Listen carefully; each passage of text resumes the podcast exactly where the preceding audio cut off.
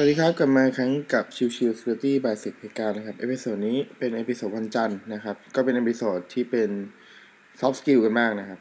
โดยบทความที่ผมเอามาเนี่ย ก็จะมาจาก Mango Zero นะครับ เป็นชื่อบทความว่า 9 วิธีฟื้นตัวภายใน 10 นาที มีสมาธิทำงานดีขึ้นนะครับเราทราบกันดีอยู่แล้วว่ามันมีความเป็นได้บางครั้งที่ร่างกายเราจะเหนื่อยอ่อนนะครับ แล้วก็ทำให้เราจำเป็นจะต้องพักสักครู่หนึ่งเพื่อที่จะ ได้ปรับตัวเอง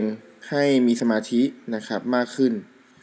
สิ่งที่ทางบทความเสนอเนี่ยก็คือกฎที่เป็น 50ทับ10นะครับ50ทับ10 หมายความว่าโฟกัสกับงาน 50 นาที แล้วก็อีกที่เหลืออีก 10 นาทีคือเวลาพักเป็นของตัวเองนะครับ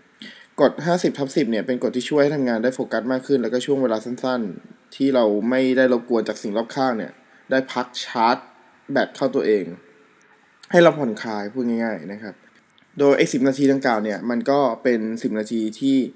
เราสามารถใช้งานได้หลายอย่างนะครับ ซึ่งก็ในตัวของบทความเนี่ยก็จะมีสิ่งที่ยกมาบางส่วนอย่างเช่นอ่าขอบคุณสิ่งดีๆที่เข้ามา คือพยายามคิดในแง่บวกพยายามคิดในถึงตัวของ opportunity ที่เข้ามาว่าโอเค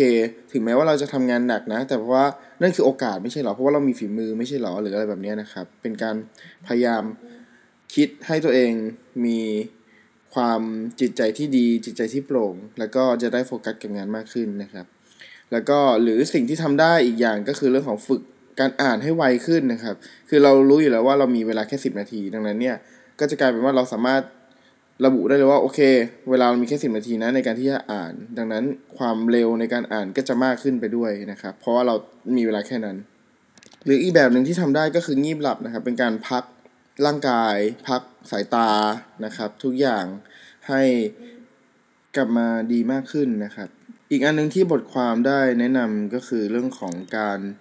เรียนบทสนทนาภาษาที่ 3 ก็คือพวกภาษาอังกฤษภาษาจีนภาษาอะไรก็แล้วแต่ใช้ช่วงเวลา 10 นาทีนั้น ในการ